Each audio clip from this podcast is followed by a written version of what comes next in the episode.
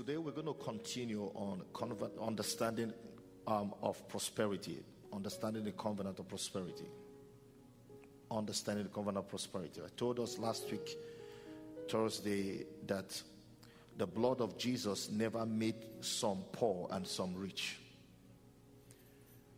God is not responsible for any man's poverty. Poverty is a choice people decided to be poor and they remain poor. Everybody has one capacity of brain. There is nobody's brain that is weighing 50 kilogram, and the other person's brain is weighing 2 kilogram. The capacity of the brains God has given to you is the same capacity He has given to me. So the only problem there is that people are not putting their brains to work. God is an omnipotent and omniscience God, but He will not do everything for you. You may pray to God to give you food, and He provides the food. You can ask God to come and put the food in your mouth. We have our own responsibility. We have things that we have to work towards. We have activities that we have to put in place. Amen. God may purpose to bless you, but you may be living a wrong kind of life that may destroy you before the blessing comes. So, who is to blame? If the way I eat and my food is not healthy enough for me, moreover, there is a prophecy over my head that I'm going to be the next prime minister of Canada and I start eating in a way and manner that I am destroying this body, that individual may die before that prophecy come to pass. That's why you are told, and you, you've heard this thing several times, that when you go to the grave, there lies dreams that were never achieved, dreams that were never realized, visions of men that went to the grave with them. Why is it that those visions died with them? Was it the plan of God? No.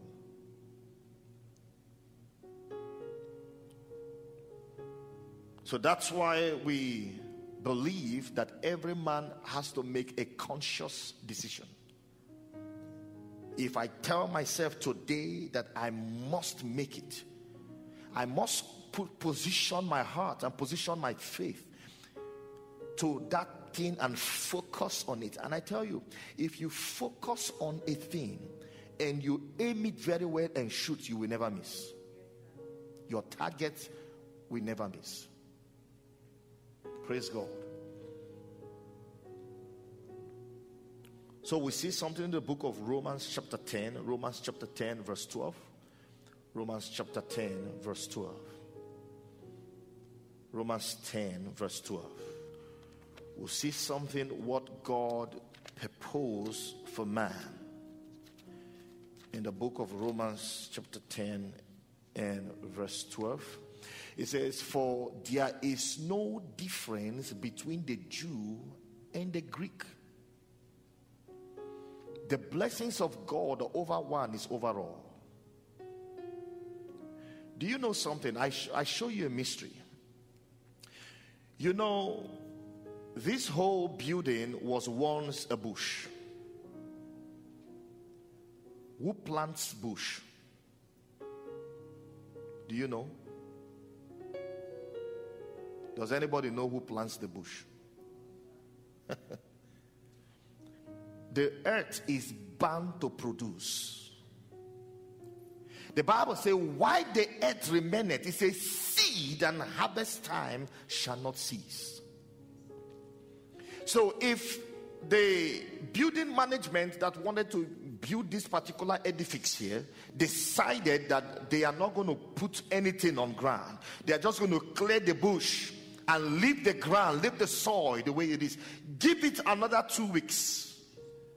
You will see that the white grasses will start popping up You know why?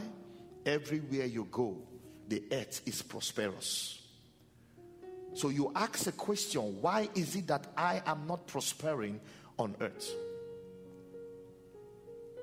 Is because you have not received that key and start walking towards that key. I was discussing with um, a friend of mine, Bishop Kwame, just before the evening service started. And we were talking and exchanging views on how church growth will come. You know why? We are hungry. And I love those kind of pastors. Pastors that are hungry, they are passionate about souls. And we narrowed it down by saying it is not just a church problem, it is a members and believers issue. Because when you preach a nice sermon, nobody runs with it. Am I communicating? When you preach a good sermon, nobody takes something and posts out on their social media. Believers are not conscious to identify themselves with God. Then why are you a believer? Is this a secret court? It's not a secret court. Why are you a believer? If you are ashamed of your pastor, you are ashamed of God. Jesus said, If you are ashamed of me before men, on that day, you know, that that that that word means a lot. If Jesus is saying that if you are ashamed of me before men, it simply means he acknowledged that you are born again. You are, he acknowledged that you are a believer, but there is a problem with your salvation. He said, You are denying your identity, who you are. He said, If you are ashamed of me before men here on earth, on that day I will be ashamed of you before my Father in heaven. What does that tell you? It tells you that you could lose your place because you deny Christ here on earth. Somebody say amen. Prosperity, like I said, cut across every area of your life, both your physical health and everything, your, your, your, your salvation, you are growing. Everything is supposed to prosper.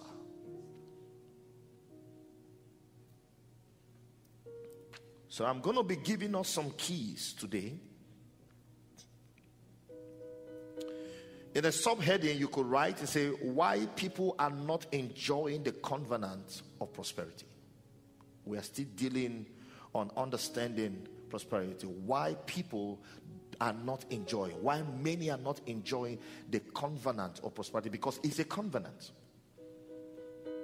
It's a covenant. When God came to came to Solomon. The Bible said that Solomon never prayed. So, Solomon never prayed to God and say, Father, just like many of us are praying today. You know, the prayers that some of us are praying is even more than the prayers of those that God even answered are praying. Because we are praying selfish prayers. When it was time to dedicate the temple, the Bible said this guy, Solomon, sacrificed dangerously to God. He gave what he gave to God that made God leave his throne and came down to earth. Solomon finished sacrifice and he didn't even pray. He didn't even say anything. He, even, he didn't he didn't he did not even ask anything from God.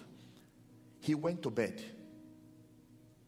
The Bible says at night God came, tapped him. Solomon, he turned. Hmm? Hmm? Said, Stand up. What is it that you want that I should do for you? And I will do it.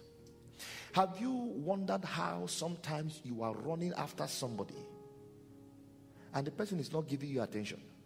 But those that are not running after the person, the person is giving them attention. You ask yourself, I say, is my mouth smelling? Is my armpit smelling?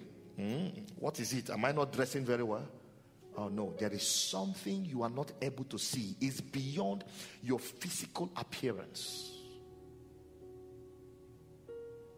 There is what that person is seeing in the life of the person he or she is running after that you are not careful enough to position yourself and keep yourself that way, and it will come to you.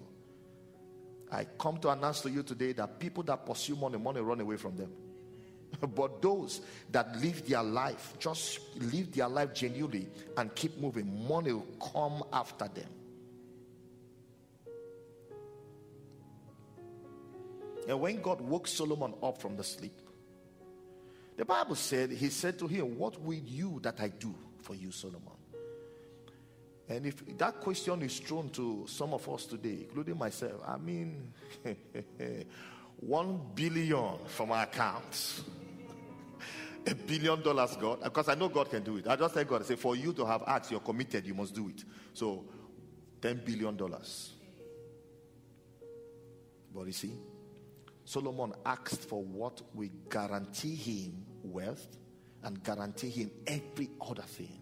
Solomon told God, He said, There is nothing I ask from you, but that I ask one, that you grant me wisdom, that I may be able to lead your people. What does that tell you? He's a he's a he's a he's a he's a God-centered man. Now, when God asked him, he did not go after his own desire. He went after the desire of God and told God, Give me wisdom that I will be able to serve you better and help your people and lead them. God said, Wow, this is the first of his kind. You know what, Solomon? I will give you wisdom that you have asked for. But in addition to wisdom, I will make you the greatest on earth. I will make you so rich that nobody will be able to match your riches even after you are dead and gone. you think you think that Bill Gates is rich up till today? The wealth of Solomon, nobody has ever. If you translate, if you if you if you if you if you translate his wealth to today's currency, nobody has been able to meet it. Why? He covenanted his heart towards God then the scripture makes sense that says, Seek first the kingdom of God and its righteousness. Solomon sought the kingdom first and its righteousness, and he said, Every other thing shall accompany you. We want to believe God for kingdom seekers, not man seekers, not money seekers. Some people come to church and they say, Pastor, prophesy to me that I will have money. That's not a kingdom centered person. If you're asking God for money, why do you need the money? You need the money so you want to go and show off that you have money? Why do you need the money? Why do you need prosperity? Why do you want to be rich? Any riches that is not kingdom centered will be postponed. Until you understand that when God blesses you, He wants you to be a blessing. When He told Abraham, as of then, his name was Abraham. He told him, Come, Abraham, if you follow me and come, I want to show you a place. For this is what I want to do to you. I want to bless you. And when I bless you, you will do what? You will be a blessing.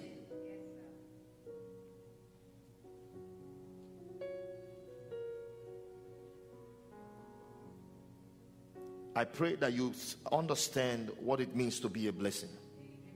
That amen is not born again. I pray that the glory of God will touch you so hard.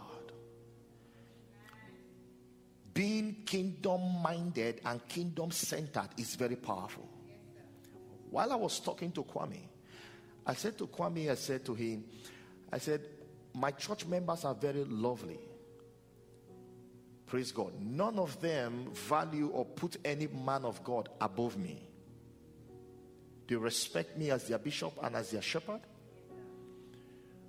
But there was something we were discussing that brought that. I said to him, I said, There is one member of my church here that anything that concerns this ministry, she posts it immediately. She posts it immediately. Do you know the Blue Jays? You know why some of them could go get uh, a Blue Jay jersey and it has their favorite player's name on it. It's not their own name. oh. is their favorite player and they are walking on the street with it, advertising it. How many of us can have Jesus on your shirt, boldly written, I am for Christ? You're walking along the street. No, you will hide. When you see your friends, you just you just take you just take one corner. Maybe they have to see you start fanning yourself so that they will not be able to read it very well. You're not for Christ. Praise God. You have to be bold and believe and don't get this. Let me tell you, things are happening. I was talking to somebody a few days ago. I said, Matthew 24 is happening, coming to pass before our eyes, and we think it's a joke. The end time is here. Biblical prophecies are coming to pass every day, and people are relaxing. You think, you think, you think the mark of the beast 666 will be given to you via gun and bomb? They will use gun and bomb? No. You see the way they are stylishly bringing the vaccine in, making it mandatory, and at the same time telling you that it's not mandatory, but giving you very tight stringent rules that you know will not allow you to be free because we love freedom. Ah. This generation love freedom so much that nobody wants to go to jail in the name of the Lord. That is how it's going to be. And it's happening.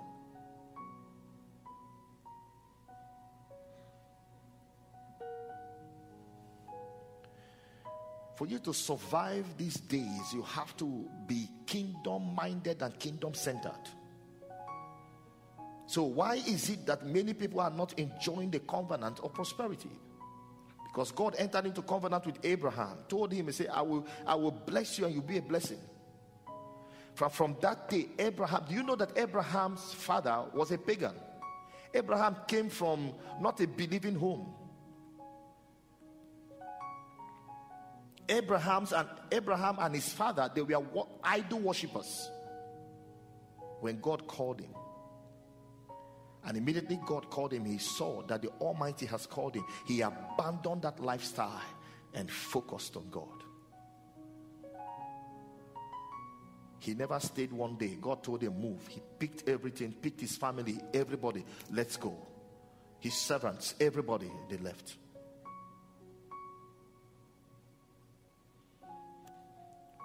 So, number one thing that has made people not to be able to enjoy prosperity and the covenant of prosperity is number one is what?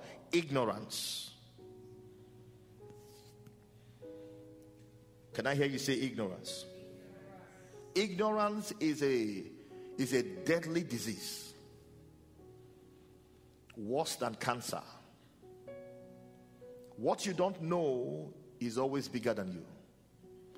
What you don't know is your master.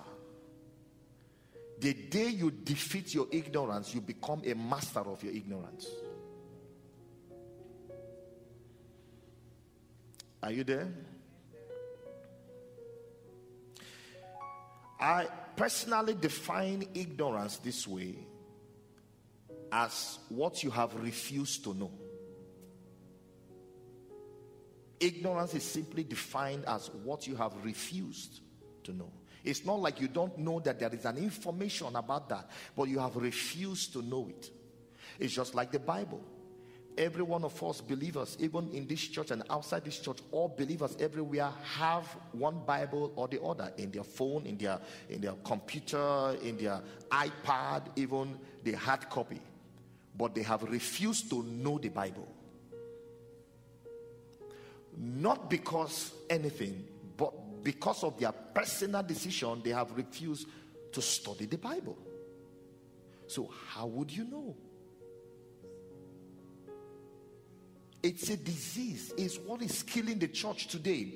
Because I tell you, the activities of false prophets and false teachers would reduce if you know the scriptures for yourself. The Bible is our compass. The Bible is what guides you and I. The Bible is what is, is the word of God that keeps you in check. Is our moral standard. Hallelujah. Let's see something in Isaiah, Isaiah chapter 5, verse 13. Isaiah 5, verse number 13.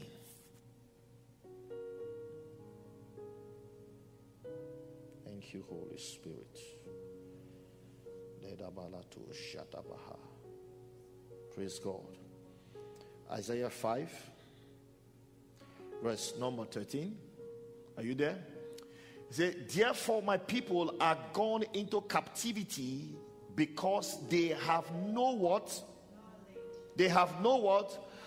And their honorable men are famished, and their multitude dried up with what? Thirst. What caused the famished and the thirstiness is what? Lack of what? Knowledge. What do you know? What information do you have? The difference between the person that is sitting down next to you now and yourself is a level of information either you or the person has that you don't have, or she don't have, or he doesn't have. What do you know? Some of us are literally living a lifestyle of, you know, you just go to work, come back, sleep, go to work, come back. You don't even know what is happening in Ontario. Let me not say Canada. Canada is too big. You don't even know what is happening in your local government, in your council, in your community. You are not even aware.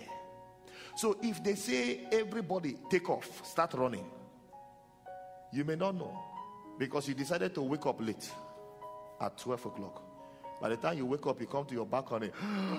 Ah, you look left, look right. Everybody's gone. You tint out a little bit. You could hear the sound of the next street. Why? Because you don't know anything. Strive to know. You may not have all information, but make attempt to know. If you cannot get it, ask questions.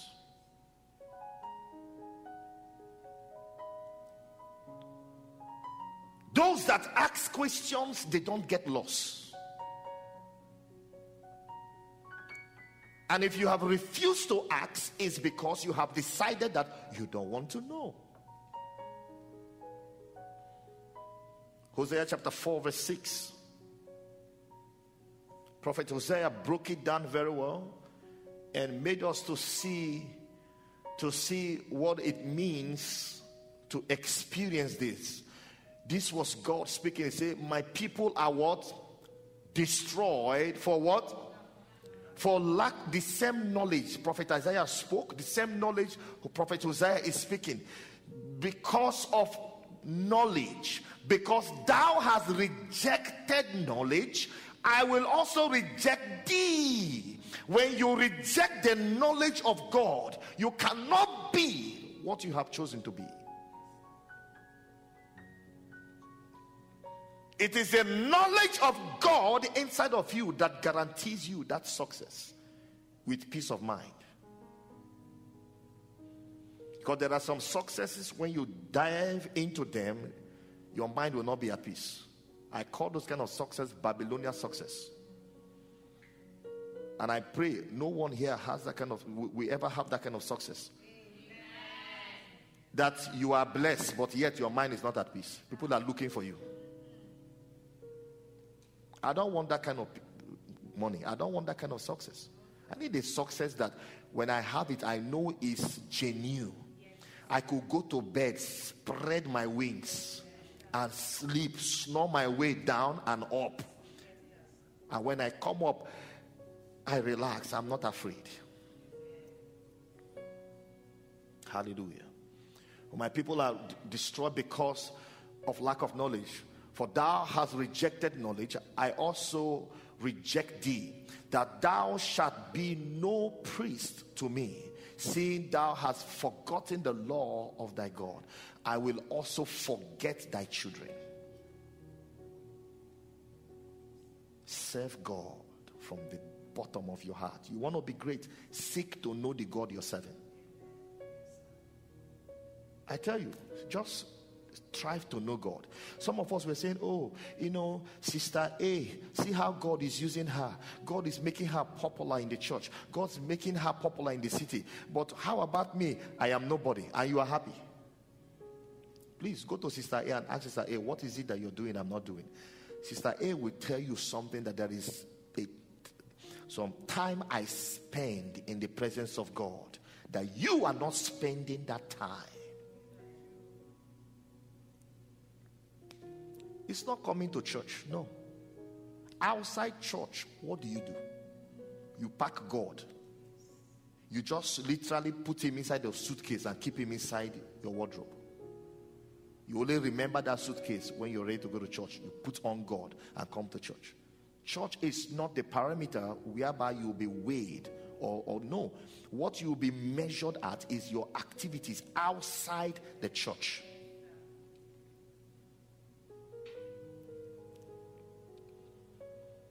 I was discussing with somebody. I said to him, I said, anything that will stop me from doing the work of my God, I'd rather be hungry. I'd rather die. Let it, let it be a testimony for once that somebody refused not to be removed from the things of God and the person died. At least be that person. Don't be afraid.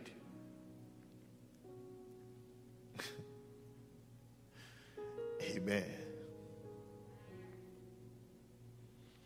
Are you there? If you are in the midst of prosperity and you don't prosper, you will soon become a victim of bitterness. If you are in the midst of prosperity and you are not prospering, very soon you will soon be a victim of bitterness. You know what that means?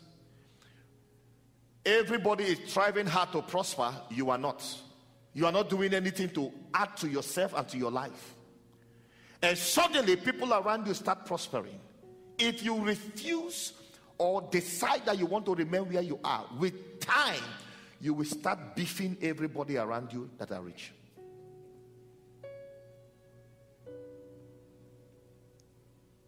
I have seen people like that. I've even seen pastors like that. You see, now, the Dunamis Palace, we are at our stage of working day and night. Sometimes some of the members they say to me, say, Don't you rest? I say, now is not time to rest. Now is the time to walk. The time to rest will come. So there are some pastors that they are big boys. Nobody disturbs them. Don't even call their line. Don't disturb them. In fact, whoever gives their number to a member in the church is in trouble.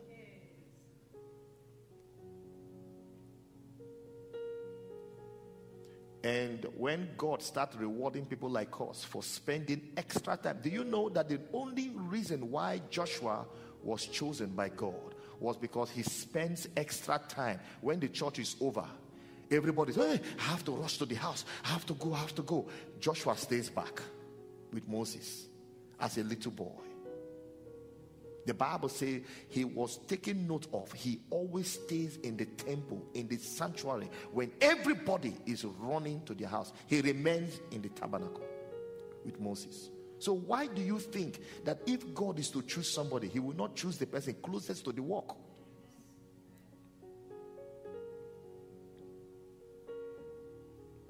Sometimes church is over. Before pastor will say, um, who is there? Like everywhere, like rapture took place.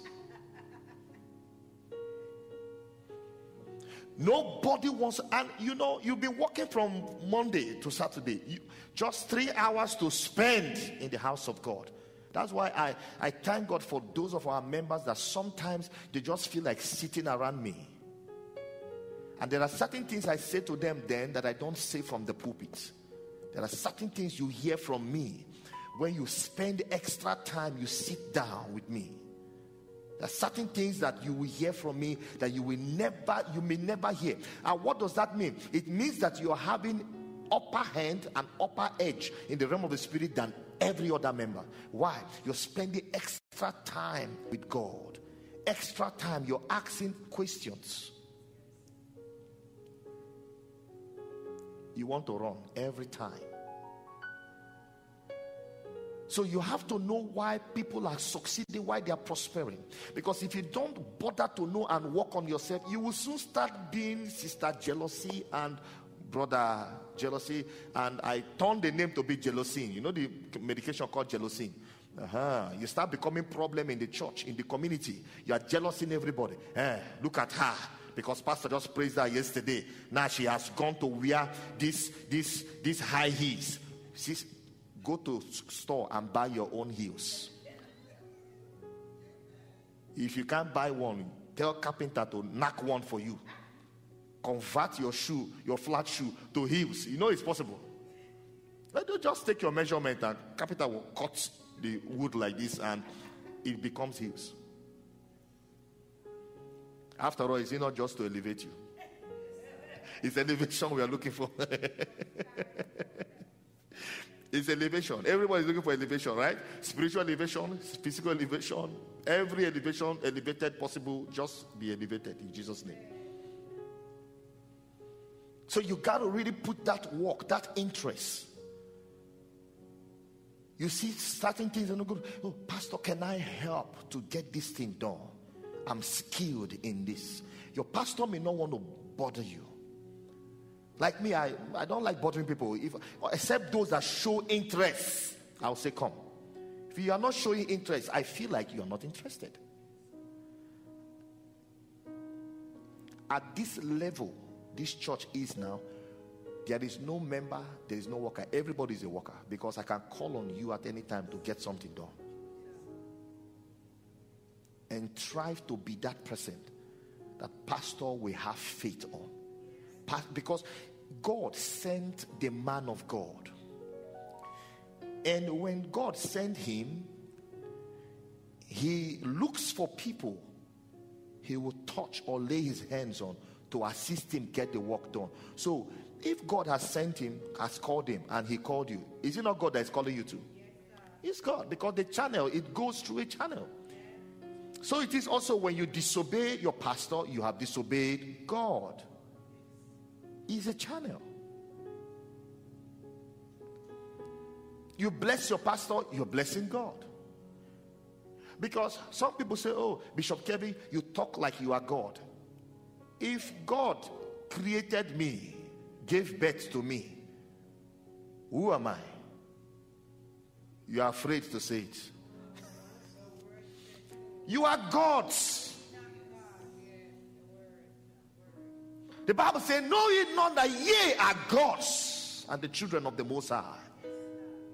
A dog will never give birth to a snake, no matter how they, they mix their generic activity. It will never come out like that. Never. Even though you take some, some stuff from snake, the snake and you take from dog and you go and mix it, it will still come out with something that has ears. Even though it looks like snake, you will still see some little hands and legs.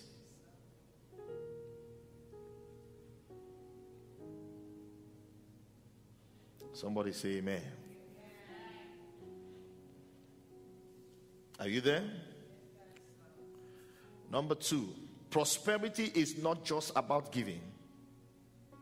Prosperity is not just about giving.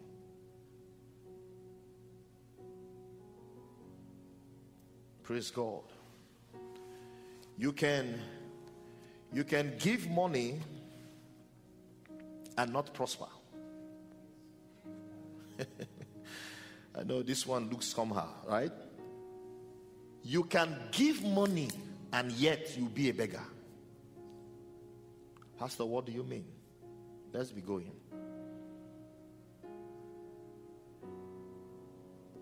Because you can be giving money without understanding, you will still be where you are. Nothing is happening. What is the basic foundation is knowledge. Get to know what you're doing.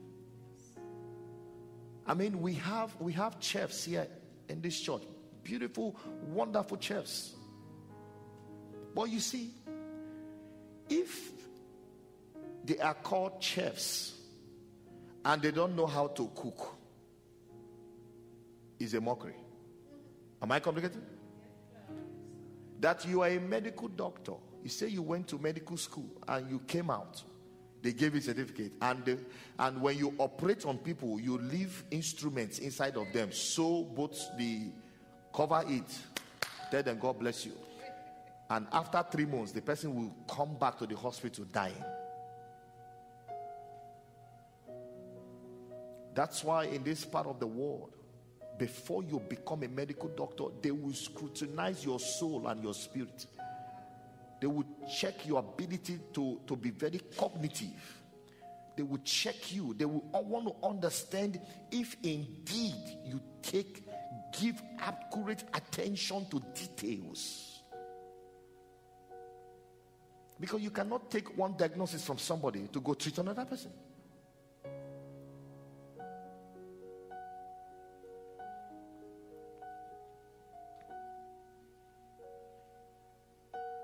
So you can give, you can be give money. See, sometimes some people believe that, oh, yes, give, just be giving. Give to what? You got to have an understanding. Do you know your mind is so powerful?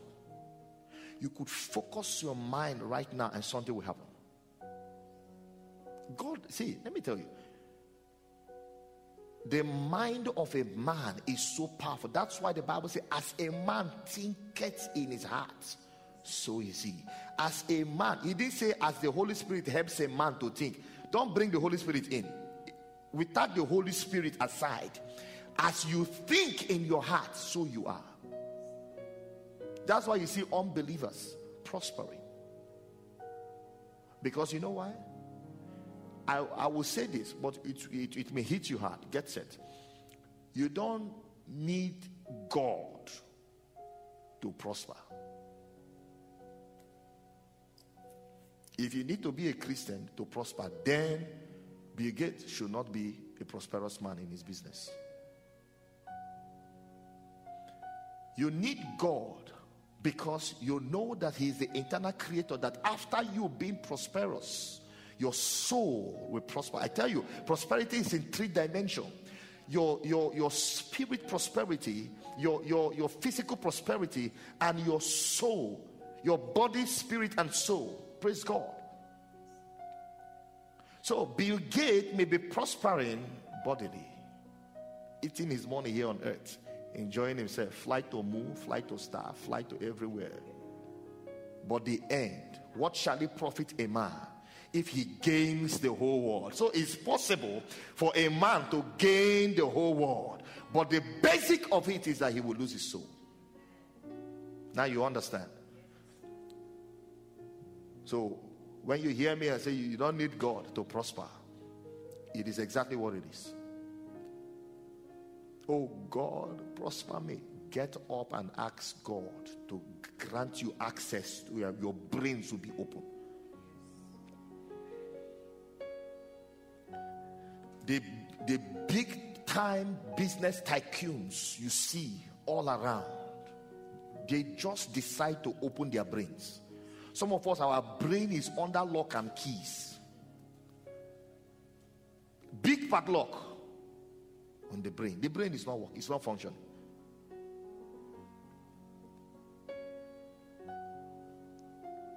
So if if a human being dies and the brain is still alive,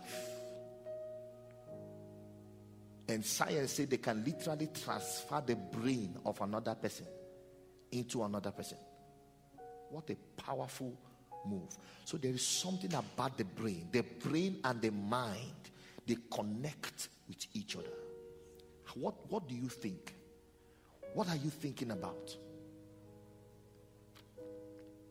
If your mind is filled with Dr. Drake and the rest of them, I mean, that is what you'll be producing.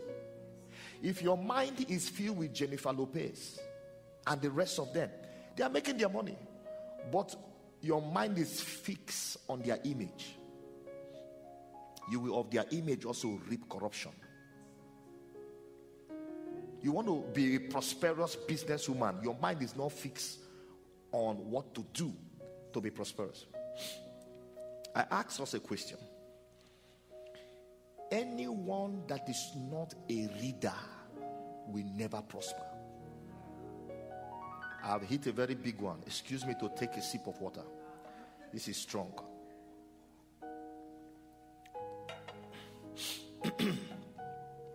Hear me. That you are not reading. You want to be rich. Come and get rich. Let me see. It won't work. It is based on what you gather that when you come before men and speak, they will respect you.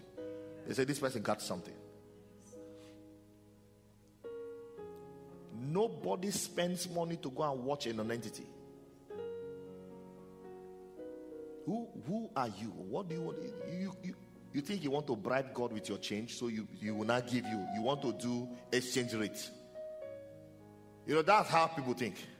If I give God this $2,000, he, will give me $20,000. For what? Is it a bureau de change? In fact, it's an insult that you want to give God 2,000. Let him give you 20,000. Are you trying to tell God that the currency in heaven is very low? That That is. Some of you don't understand. Like, you carry your chichiri, you carry your chichiri 2,000 US dollars or Canadian dollars, chichiri, and you go and meet God and say, see, see this money, God, let me just stone you with this money so that you bless me with 20,000. You know, pastors say, Give and it shall be given unto you. Good measure, president sugar that shall men bring unto your bosom, right? Ah. So you're literally insulting God that the currency of Canada is bigger than the currency of God. You know, there are some currencies when you bring other currencies, they will just they will pull on themselves. The people they have on in that currency will be crying, Why are you embarrassing us? We take a hundred US dollars and get into some third world countries, the embarrassment will not be here. Like if you have so much money, you could literally close their central bank, buy their central bank, and be going. Put it on your shoulder and go. So giving money does not make you prosperous.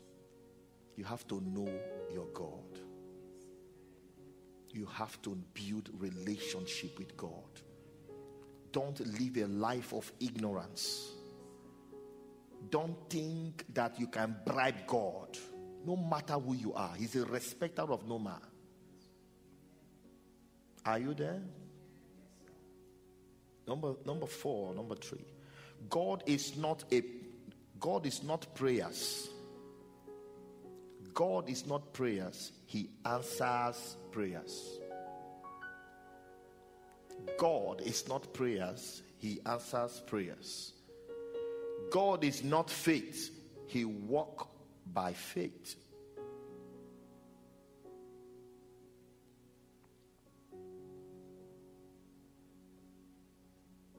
Are you there? God is not miracle. He is a miracle working God. So when you walk in love, you walk in God. So when you love God, you command prosperity. Are you seeing that?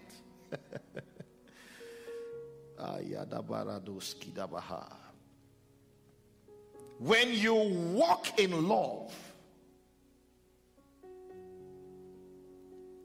you command prosperity. The scripture says, Beloved, let us love one another. For love is of God, and they that love it, they are born of God and knoweth God. He said, He that loveth not, knoweth not God, for God is love. First John 4 7 and 8. He that loveth not, no, because for you to know a thing, you first of all have to love that thing. That's why many of us think that we love God, but we don't. Because if you love God, you can't go past each day without Him.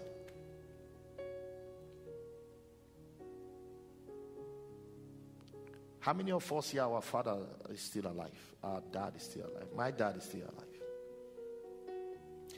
Is it possible for you to be in the same house with your father and you don't talk with him? You don't say a word to him. In the morning you see him, you just put your straight face up. You don't talk to your father. Not at all. Because he may watch you the first week, second week. I bet you you won't escape the third week. He'll boot you out. He will tell you, I say, see this roof? This is my roof. Go and get your own. Now, many of us here I know have some circumstances that surround your your dad relationship or whatever. I mean, we're all human beings, right? But you see, you can I dare you to tell me that you will see something happening to your dad along the road, something bad, you're driving, saw your own father. Ah, you will stop. At least you will fight that stranger first and still turn around and tap him and say, We are still having our beef. You remember? Say, Yes, but let's join now and fight this person. You know what that tells you? You still love the man. But he may be messing up, but you still love him. That is where you know if you still love him. So I'm saying this to draw our attention to the love of God. That how can you say you love God and you don't communicate with Him every day?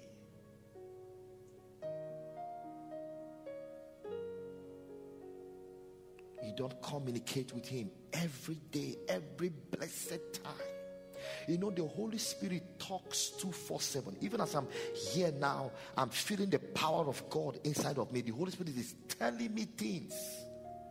That is how you build that relationship with Him because He's your Father.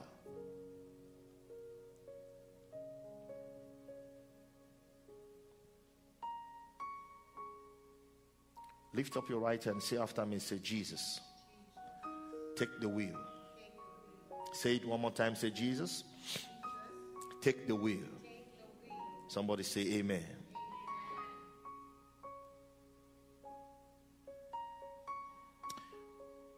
The love of God. Luke chapter 10, verse 27. Luke chapter 10, verse 27. The love of God.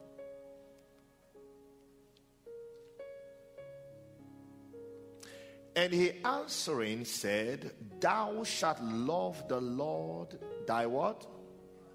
With what? Did he say some of thy heart? Okay, let me read. And he answering said, Thou shalt love the Lord thy God with some of your heart, and with some of thy soul, part of it. Because you've given your boyfriend or your girlfriend all of it, so there's no space. Uh-huh. And with all or some of your strength, because you've been walking from Monday to Saturday. Now you're very tired. So he said, Give God some of your strength, right? All okay. And with some part of your mind, because your money, your bank account, your boyfriend's activities, and your girlfriend activity, your spouse activities, everything is loaded in your mind. So you tell the pastor, you say, Pastor, Pastor, Pastor, Pastor, Pastor, Pastor, Pastor, Pastor, please. I don't have this time now. I am tired.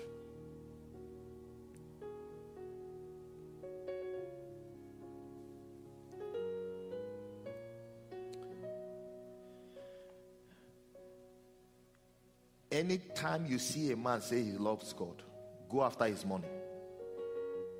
Just tell him God needs your money. See his reaction.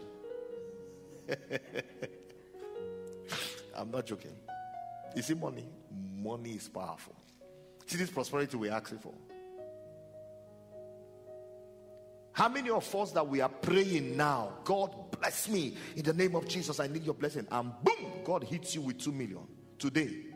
And as you're catching the two million from the bank, He's telling you for, uh, along the road that take that two million, go and give to. Don't take a dime from it. Go and give it to a church.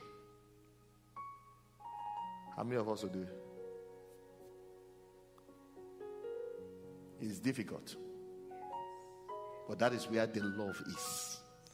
That was why Jesus, when he died, he saw ah, Peter went back to fishing. Ah, ah, this man loved fish more than me. And he came back and assembled them. And when he told Peter, he said, Lovest thou me more than this? Today, God is asking every one of us, Do you love me? Or you love your job? You love your activities more than me? You love your comfort more than me? And you know, those kind of questions angers believers. Oh, don't be surprised. After all, when Jesus asked it to Peter, Peter got angry. I mean, Jesus had to stop so it will not turn into fight. the Bible said, the Bible said when Jesus asked him the first time, he couldn't even say yes or no. He answered like a typical Canadian. Thou knowest. You know, when a typical Canadian is giving you an answer, they don't tell you this way, they don't tell you that way. Don't say, I don't know. They just they, they, they find a middle ground to stand because Canadians are middle ground playing people. Peter said, Master, this question you're asking me, you know. And Jesus continued, Peter, lovest thou me more than the, Jesus was preparing the fish to give to them. He was, he was holding the fish in his hand. Do you love me more? you know, sometimes little children, you have a pack of biscuits and you give them one out of it. You are having the full pack and you tell them, Give me some from that. They will hide it. Bam! And open this other hand. Tell you to give more. That's the attitude of many of us. And when Jesus asked him the third time, he got offended. Why are you asking me this whole bunch of questions? But the fact was this when Jesus died, every one of them returned back to what they were doing before Jesus called them. That tells of vision not being there. When you ask an individual, say, Why are you living? They say, Ah, I'm living for my family. But the family one day could go. And you will not have them anymore. So why not take take rat poison and die? Because the family is gone. But they will not die. You know why? Because genuinely they were not living for the family. But they tend to replace the original authentic thing why they are living with something else that has the ability to die and fade away. So the love of God is not in them. That's why they could literally tell God no and go to bed and sleep quietly very well, like they have the ability to wake up the next day morning. How many of us today can boldly tell yourself that tomorrow morning I beat my chest, I will be up? Nothing will stop me. Have you have you wondered how you sleep? Can you one day just take a camera and put before your bed and video yourself sleeping? You're like a dead man and a dead woman. Nothing, no life. You you are not aware of what is happening. You are unconscious. You know, death is like sleep. The person just shut eyes, and just like you normally dream, their eyes open also in another world. It's called the, the spirit world. So it is you call dream, dreamland. But the original thing is still a the spirit world too. Because you could literally inter, inter, between the, the spirit world and dreamland. They both walked hand in hand. So you could see people in the realm of the spirit. So don't get it twisted like, oh, you know, no, no, no, no, no, no, no, no, no, no, no. And the Bible says, Oh, ye fool, your soul will be demanded of you tonight. If you understand, God open your eyes a little bit to know how many demons are craving to destroy you at night, even in broad daylight. You will pray like a prayer warrior, not season, day and night. Satan is looking to take us out at every given opportunity.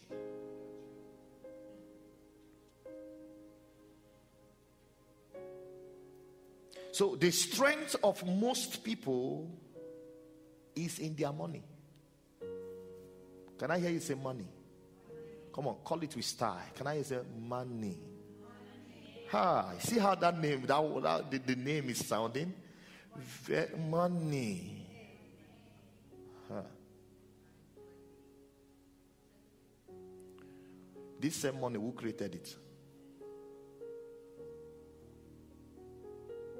You and I. And how come we give money so much power that even the Bible now recognizes it? God never created money. It is you and I that created it so we could control our dealings with each other. If you if you study economics, you will know that it's all about is you know service, buying, demands, supply. When somebody supply, you have something you have to give back to that person.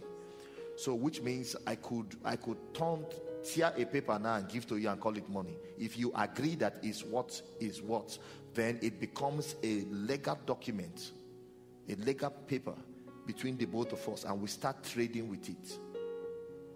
That's how money came to be. And how come it became so powerful that it could ruin our lives? How come it became so powerful that it could be the standard for us to serve God? How come money became so powerful that because of money, some of us may not even come to church? They ask you, Why were you not in church? "Ah, I don't have offering money. Offering money, indeed.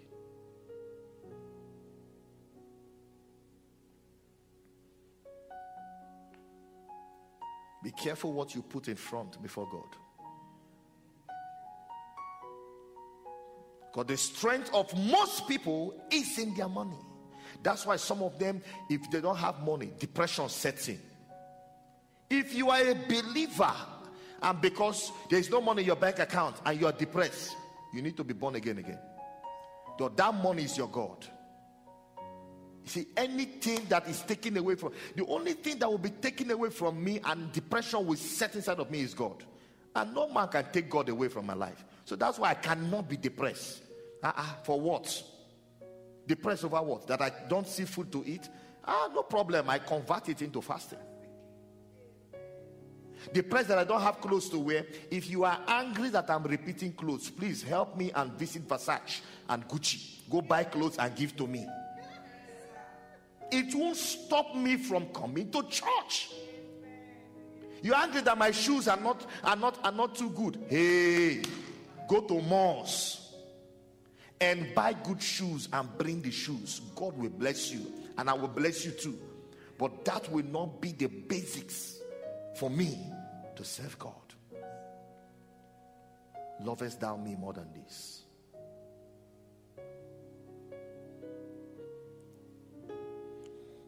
Is somebody catching something here? How did Solomon be- became the wealthiest man in the Bible history?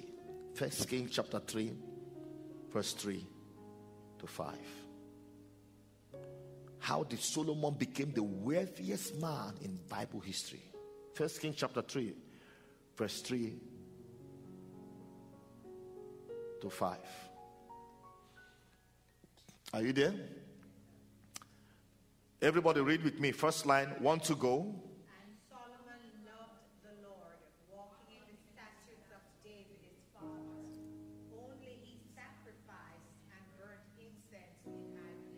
The, the, go back, go back to verse 3. And Solomon, you see that word? Lima, Oscar, Victor, Echo, Delta. Love. And Solomon loved the Lord. That see, when a man shows a woman love, the woman can give him everything. And when a woman shows a man love, the man can literally, you know, some people say, oh, they use the moon to, to, to they could just throw, throw a rope and catch the moon and start bringing the moon. If it was possible, I mean, moon would have been used as souvenir to give to many ladies. Because the man will want to do anything to please that woman. Why? He sensed love coming from her to him. So, therefore, anything can be done. Why? She sensed love coming from him to her. So, therefore, she could go extra miles. You see the power of love. This is a love that exists between we humans. And but John 3:16, God said, For God so loved the world that he gave his only begotten son. You see what love can do?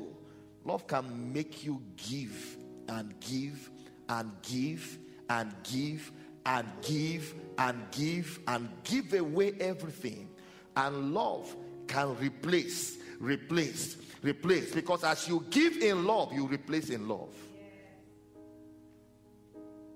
That's why some people say, Oh, I don't have. I say, No, you're not saying the truth. You have love. And if you have love, it could satisfy your hunger. I don't know. Maybe you've not been in love. Praise God. But when you are in love with God, it satisfies your hunger. You could do anything for God. And when you go crazy for God, heaven will go crazy for you. You become an asset.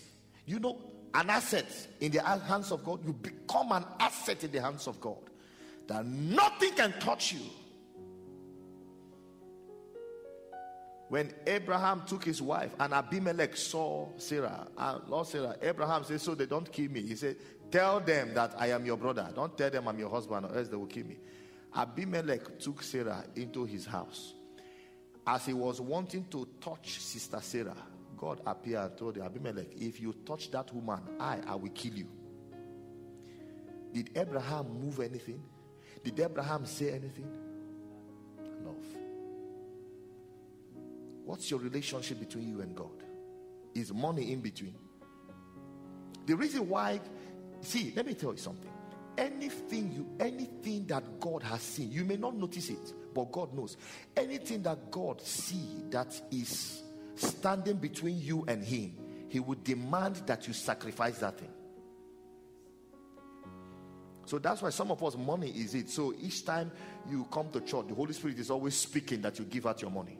Give out because He is seeing that money is what is standing between you and Him. That was why Isaac was what was standing between God and Abraham and Sarah. And God knew it. And God put Abraham to a test. He said, Take Isaac, whom thou lovest.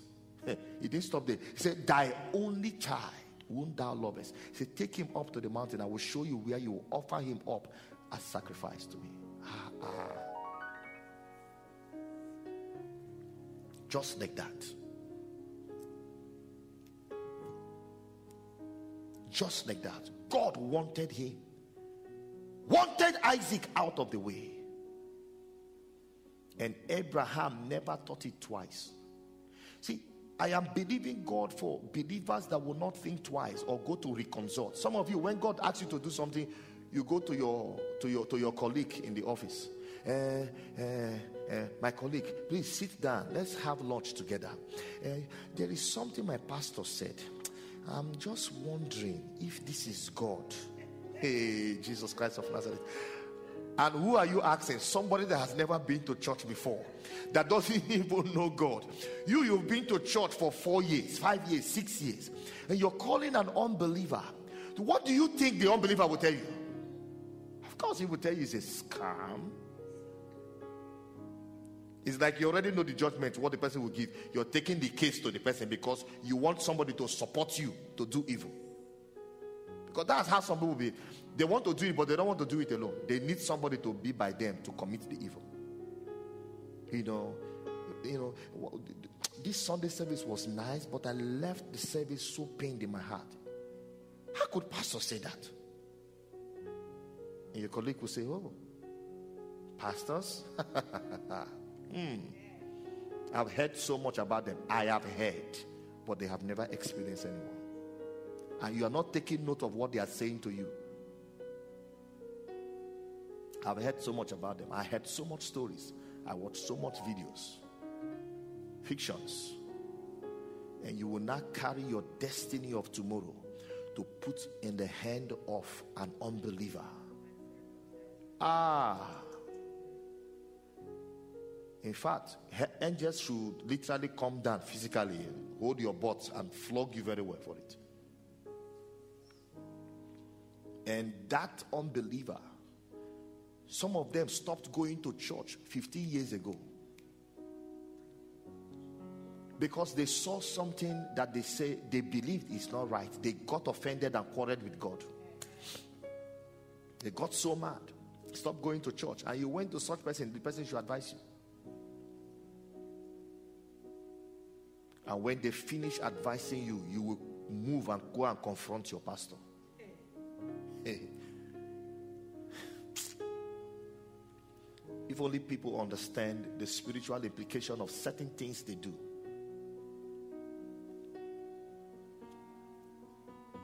How did Solomon acquire or came to the place of his wealth? And Abraham took Isaac, never even told Sarah. Because if he had told Sarah that God said, maybe Sarah would have given him poison in that night meal he's taking in the night.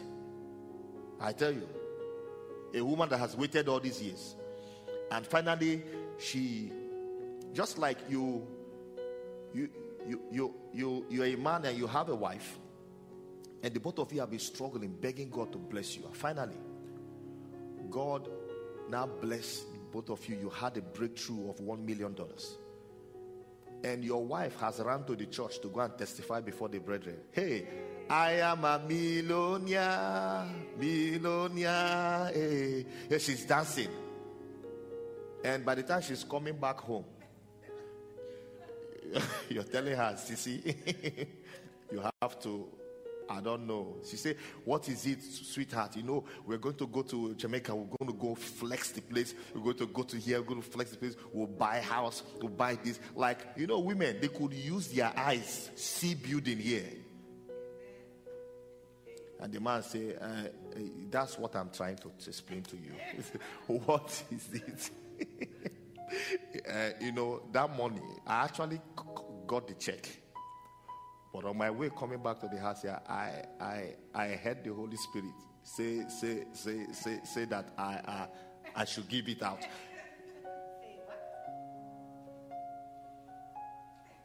You know, if the if the lady was putting on Brazilian hair or human hair, yeah, she would just. You say, what is it? Johnny. That night, that man will eat rat poison because the woman will say to the man, You are of no use. So that was the position where Abraham found himself. And I believe that Abraham saw and he knew the temperament of Sarah.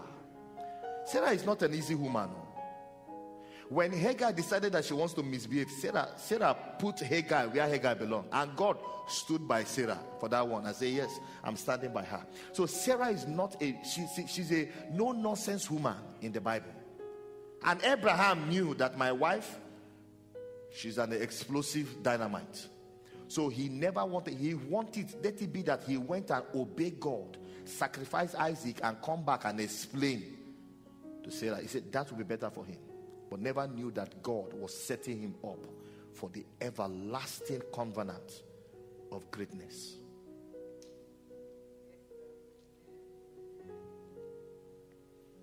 Don't, if you're not ready to serve God, sit down. But if you say you want to serve God, there are, you have to serve Him with the whole of your heart. No time to play church. Church is not a dull place. Hello? It's not a dull place. It is people that are dull, not the house of God, not the church. You could literally create activities in your church. Put God first. Put everything you're doing after. And you see, God becomes the water that waters your crops when you plant them because you've put Him first.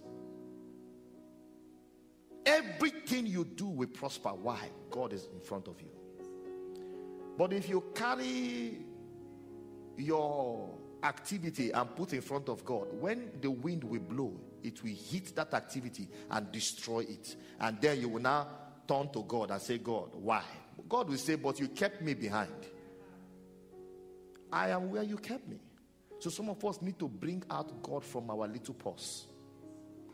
Go to your closet where you kept God all these years. Just open the closet. Tell him from today, Lord, I need you to be my final say. I need you to be in front of me.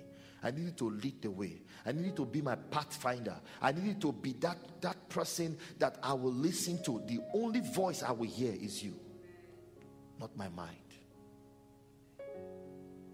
And when you do that, you genuinely leave the wheels. Because some of us will say, I give you the wheel. But by the time the wheel is moving one corner, you want to help God to straighten the wheel. Say, God, ah, are you sleeping? Put the wheel straight. God is not sleeping.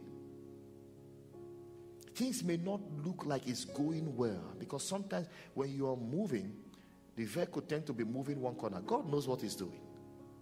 And if you say you want to help Him, you may turn the steering back again and put it on the way. And here it comes. It's a truck in front of you. Allow God to lead you. you. We all know how we came in here. It wasn't visible at all. Even me as a human, at some point, I cautioned myself. I say, "Hey, guy, what's happening?" I was talking. I was talking to. I was talking to one of us here today. That at a point, God was passing through that individual to speak to me. It's not easy. I tell you, I, I give it. It's not easy to to listen, and you see the dangers everywhere. God is still telling you, go. It's not easy. That tells of how you can depend on Him. Some professionals that are professionals in the accounting field, they looked at our church income. They said, No, no, no, no, no, you can't carry it. We are not based our vision on the income of the church. We are based it based on the income of heaven. Heaven can't go bankruptcy. God cannot be broke. So his work will not stop.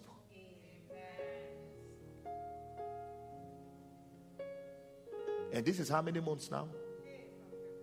From February. How many months? Seven months to eight months. We are still standing. We are not owing any anybody. Who could it be? Some of you don't even know what God is doing for this ministry. The informations I get from people out there, they are like mind blowing. Sometimes God is blessing you, you may not even notice it. It's people around you that are seeing it, they will call your attention to it and say, Can't you see how your life is just moving? Some of us could literally tell that from the moment we stepped our foot into the water to be baptized, give our life to Christ, and we are baptized, we could literally tell that life has shifted for us. There was a major shift in the realm of the spirit. You may not be where you want to be right now, I get it, but you, you are not where you used to be. You, you, you've moved. And if you can literally, genuinely from your spirit look into your life, you will know that God has been good. God has been good. God is not a magician that literally just move things immediately. No, no, no, no, no. He's a God of process. You know that the journey from from from from from from Egypt to the promised land should have taken the children of Israel three days. I'm not three good days. But God said, if I take them through the easy way, least they see battle tomorrow and they run away. So God took them through the wilderness of Goshen, through dry places. They saw battles, they fought. because they know that they don't have anywhere to fall back to. They have to go forward. That mindset is the mindset you need to make it and to be prosperous. Because you don't have any back back end to fall to. Some of us we have the, the mindset that oh anything that happens, I will fall back to my uncle, I'll fall back to my dad, I'll fall back to my brother, I'll fall back to my sister. That's why you are not moving because you still have option B. I don't have option B. Is either I make it here or I die. That's my decision. Because God will not let me to die. He will open the door for me to go through. You have to make that decision boldly. Don't be afraid. And God knows that His name and His word is at stake. And He said He watches over His words to bring them to pass. It is not your responsibility to bring God's word to pass in your life. It's His responsibility, not yours. Stop making it look like you have to make it happen. No, you don't. God will make it happen for you. All He wants you to do is to stand your grounds. Stand your grounds. Don't give up. If you started that business and it didn't do well, reshuffle it and start again. For the fact that you tried it, it never worked the first time, doesn't mean you should go, go back and give up. Try it one more time. If you fail, try it again. If you fail, keep trying until you get it. The man, the man that, the man that, the man that introduced the light that we are using today, forgotten his name. Forgotten either Michael Faraday or so. You know how many times he tried and failed? So much that is enough for you to call him a stupid fool. But one day he woke up, got negative and got positive. Connect them to an electroid, and power flow, and the light pop open. Till today, this is what we are using to survive. Men that made impact that the world will never forget. I'm not talking about noisemakers. Talking about impact makers. Let me tell you something before I close. Don't plan to leave this earth without making a mark,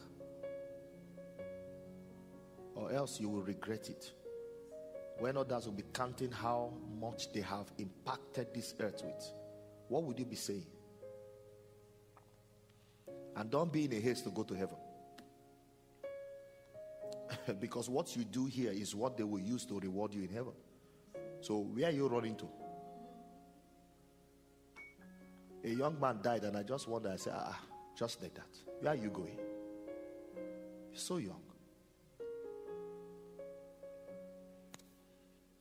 Sometimes what kills people is because they don't have any passion. They don't have passion for anything. They're not burning for anything. A man wanted to die.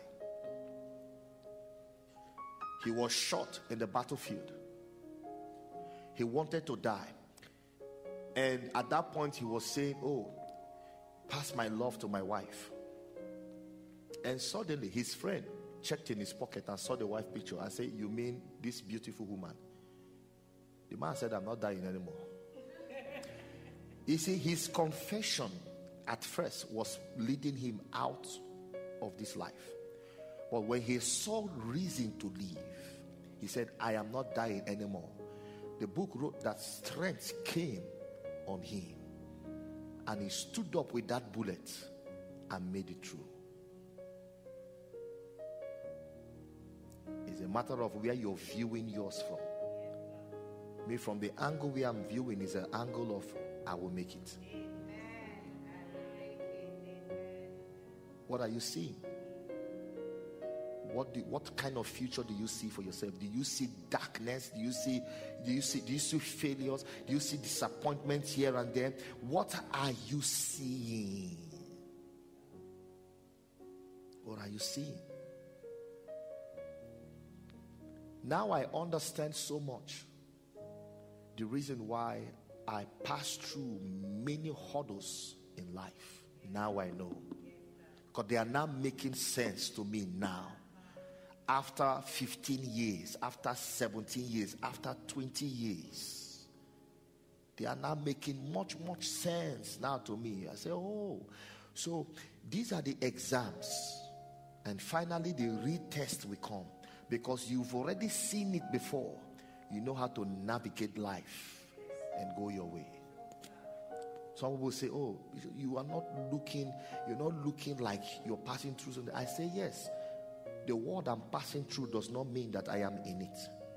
I'm only walking through the valley of the shadow of death, and I will fear no evil. For the Bible says, For thou art with me, the rod and the staff, they comfort me. Thou preparest a table before me in the presence of my enemies. Thou anointed my head with oil, and my cup runneth over. It says, Surely. I love that word, surely. Surely simply means that don't bother about what you're seeing. Surely. Surely simply means that even if they have declared you a failure, surely goodness and mercy shall follow you all the days of your life. And I shall dwell in the house of the Lord forever and ever. Amen. Rise to your feet. Thank you, Holy Spirit. Bring it to you.